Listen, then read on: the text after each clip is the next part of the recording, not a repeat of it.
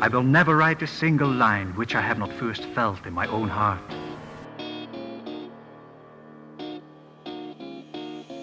He'll teach you everything. Truer words were never spoken. All right. Language and writing were made available. I'm writing this down. This is good stuff. Hey, I'm John. This is John Helps You Write Better, and uh, we could be, should be, and need to be writing better. Here we go. There's a small drawer in my monitor stand. I use it to hold two things. Well, three things if you count a movie ticket that I picked up off the floor.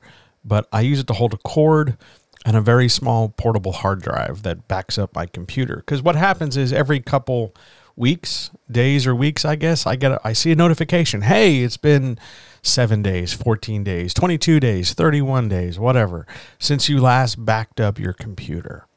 And I think to myself, gosh, it's been a while. So I open up the drawer, plug the thing in, just sort of let it sit there. Leave it alone. Don't think twice about it. And it does whatever it does. I don't even know what it backs up. I don't even care to find out because it just does its job and gets out of the way. And it gives me a sense of security, however false or however positive. It gives me a sense of security that I've at least saved my stuff and I've at least given myself a chance that if something were to go wrong today, right now, I'd be all right. I wouldn't be totally lost. If everything were to go poorly, if all of a sudden while in the middle of recording this, like there's some kind of, I don't know, magic spell or something and I lose things, I'll have a backup. Which got me thinking how do you back yourself up? I don't mean how do you back up your work? Do you save it to the cloud?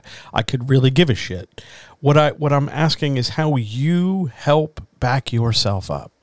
What do you do to restore yourself? There are so many writers I talk to whose principal issue isn't that they're afraid of rejection. It isn't that they're afraid of failure. It isn't that they're worried it'll, you know, be another year before they see their book. Their principal issue is they work really long hours and they come home from a job and they're exhausted and they think they're too tired to write and they just don't make the time because they don't have the energy.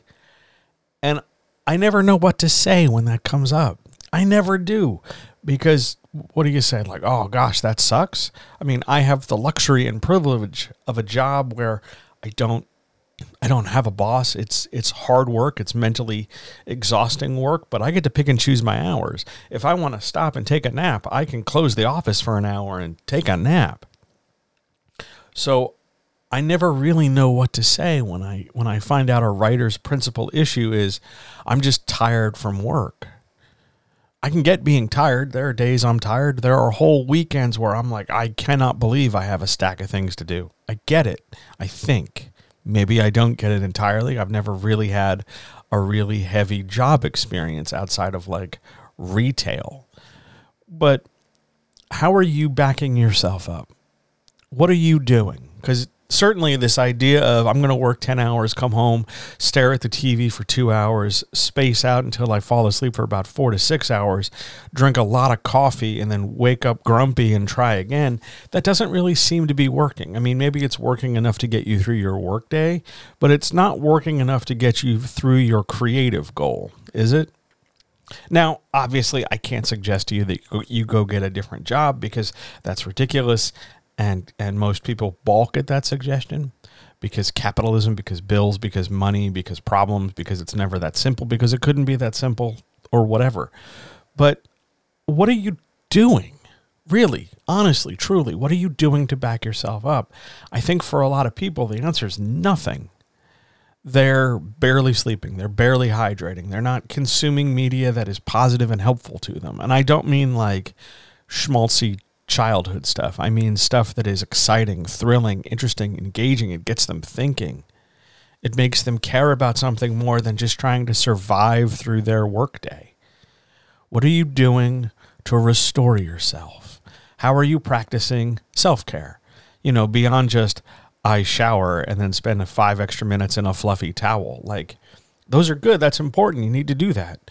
But your creative self needs not only restoration, but preservation. How long ago did you last feel super inspired to write? How long ago were you feeling like, yeah, I have a good handle on what I'm going to write? How long ago did you want to? Those feelings didn't go away because your story's a bad thing or because you're a shitty writer. It's because the rest of the pressures you have exerting on yourself have kind of smashed and, and blown away the scraps of your creative interest you have to rest. You have to recharge. I'm asking you today, right now, to think about what it is you do to help yourself get to a more creative position. How do you do that? What do you do? Do you read things? Do you sleep? Do you pray? Do you cook? Do you eat? Do you watch the same TV show as long as it's not, you know, totally vacuous? What do you do? What are your habits? Make a list of them, examine them, query them, interrogate them. Because I think a lot of writers who swear they really want to write, but who also swear equally, if not more so, that they're very, very tired, they don't do enough to help themselves. They have a routine that is not entirely generative or regenerative. They have a routine that is passive and ultimately toxic. They have a routine that goes unquestioned because they've, on some level, given up on their goal. And that's a shame. And yeah, we can totally blame bosses and capitalism for that. But there's also some level of responsibility on the writer. You let your goal get away because you were tired a couple times and then you stayed tired. You, you didn't adapt. I'm asking why. What are you doing to restore yourself? What are you doing to not let that creative spark die out? It's an important question. It's a hard question to answer because it means sitting and facing yourself. Be brave. Give it a try. I'll talk to you tomorrow.